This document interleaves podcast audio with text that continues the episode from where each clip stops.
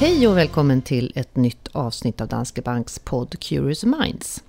Idag ska vi prata inflationssiffror för juni som kom just idag. Och det ska vi göra med Mikael Gran som är chefekonom här på Danske Bank. Välkommen Mikael! Tack!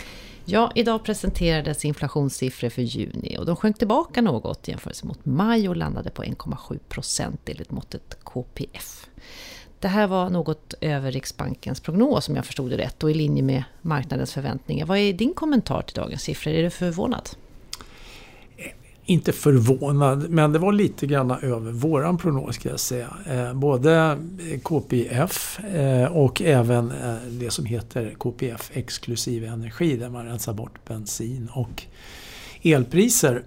och då kan man säga som så att de, båda de här måtten ligger nu ovanför, en tiondel ovanför Riksbankens prognos. Mm. Så det går inte att göra någon jättestor eh, sak eh, av det hela. Men eh, efter att Riksbanken nu under vid ett antal möten har justerat ner sina inflationsprognoser så kommer nu eh, utfallen ut lite över kan man ju konstatera mm. då. Eh, och Riksbanken, eh, om man backar bandet lite grann till eh, vad de sa nu senast vid eh, julimötet Eh, så indikerar de ju fortfarande att de tänker höja räntan i slutet på, på året här. Ehm, så att det är klart att det här utfallet ger väl eh, stöd för den tankegången då. Men då har vi ju i bakgrunden naturligtvis en del andra centralbanker. Vi, vi, vi, vi, kanske kan komma in på den eh, frågan lite grann, eh, hur, hur den kopplingen ser ut. Men för att återgå till det här med inflationen, då, svenska inflationen här, så, så den ligger ovanför Riksbankens prognos. Eh, men det man funderar på lite grann är ju vad, vad det är som driver mm. den här. Ser du några tydliga tecken? Ja, eh, visst. Vi har ju diskuterat mycket det här med, med flygskam och mm. sådana här saker. Hur det skulle kunna påverka. Och, eh, charterresor och även utrikes flygbiljetter de går ju upp i pris nu under sommarmånaderna och, och det gjorde de nu även i, i, i, år så att säga. Så det är ingen skillnad där i, i det mönstret jämfört med tidigare. Men möjligen kan man man kan notera då att tittar man på under hela det första halvåret, den eh, perioden där, då kan man se att det har varit lite mindre höjningar. om du jämför mot förra året? Om man jämför med, med mm. förra året. Så den meningen kanske det finns lite grann en sån här eh, effekt av, av mindre eh, resande. Eller i alla fall verkar det finnas en, en sån effekt på, på, på priserna. Men sen tycker jag också att det är ganska tydligt. Eh, det är en del komponenter nu som man ser eh, och jag tänker då på eh, alkohol, matpriser, bilar och även möbler. Alltså typiskt sådana här produktgrupper som är utsatta för kronans rörelse.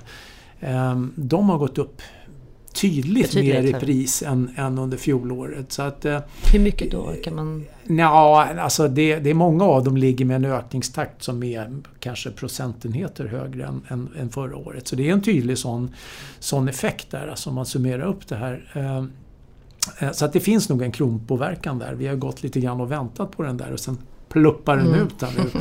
Eh, då lite, lite kanske ja, överraskande för min del i alla fall att det ändå eh, kommer till slut. Eh, och det har tryckt upp inflationen. Då. Så att vi ligger ju under målet i nuläget.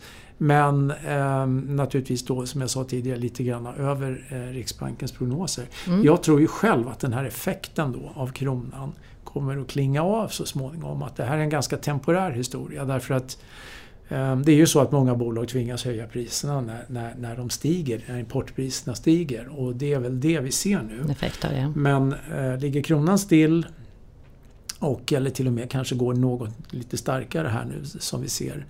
Då kommer ju den här effekten att klinga av så småningom och så går, sjunker in, inflationstakten framöver. Så det är väl ungefär så jag ser på det här. Just det, du nämnde ju eh, centralbankerna, både den europeiska centralbanken ECB och den amerikanska Fed, eh, som faktiskt senast igår då flaggade för att man inom en snar framtid kommer att sänka den amerikanska styrräntan eh, för att säkerställa en högkonjunktur. Är det här något som du tror att Riksbanken kommer att väga in i sina prognoser och beslut framöver? Ja, det tror jag att de tvingas göra. Och då var det ju redan så här att när Riksbanken skulle, tog sitt senaste beslut så var vi inne på spåret att eh, de antagligen skulle ta till sig de mjuka signaler som hade skickats från Fed redan tidigare och även från ECB. Då. Um, men det visade sig att eh, det var man inte riktigt pigg på. Eh, utan eh, det verkar som att Riksbanken intog en avvaktande attityd. Man vill gärna se att i så fall att Fed faktiskt sänker räntan och att ECB eh, också gör det, eller är väldigt tydlig med att man kommer att göra det här. Vad pågår det för spekulationer kring när Fed i så fall kommer att Ja, i, i, i vår egen bank så tror vi ju att eh, Fed kommer att sänka styrräntan nu eh, den eh, 31 juli. Okay. Eh, och vi tror eh, med 25 punkter då. Det finns spekulationer i marknaden om en större sänkning från Feds sida med 50 punkter. Det verkar ju lite väl aggressivt tycker jag själv med tanke på att amerikansk ekonomi går fortfarande ganska bra och mm.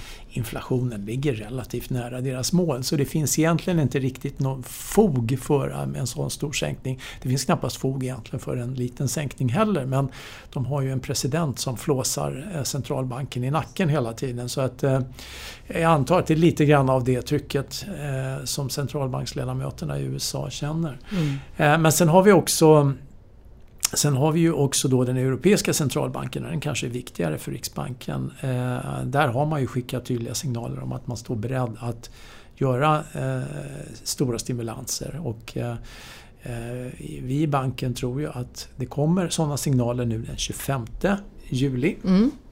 Det är då de ska ta beslut där.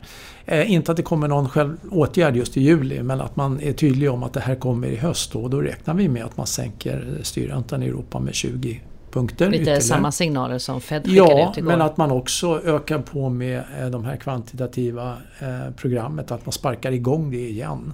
Så att det är ganska, man räknar i marknaderna med stora stimulanser från de två största centralbankerna. Så den stora frågan här nu då, kommer Riksbankens prognos för en höjd reporänta att hålla?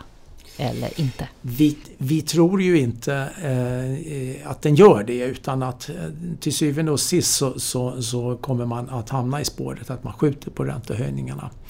Eh, till någon gång nästa år. Att det, det, blir nästa steg från Riksbankens sida.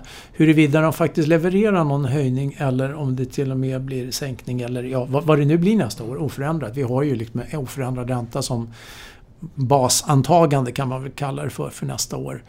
Ja, det får vi väl se då, då hur, hur konjunkturen eh, ter sig.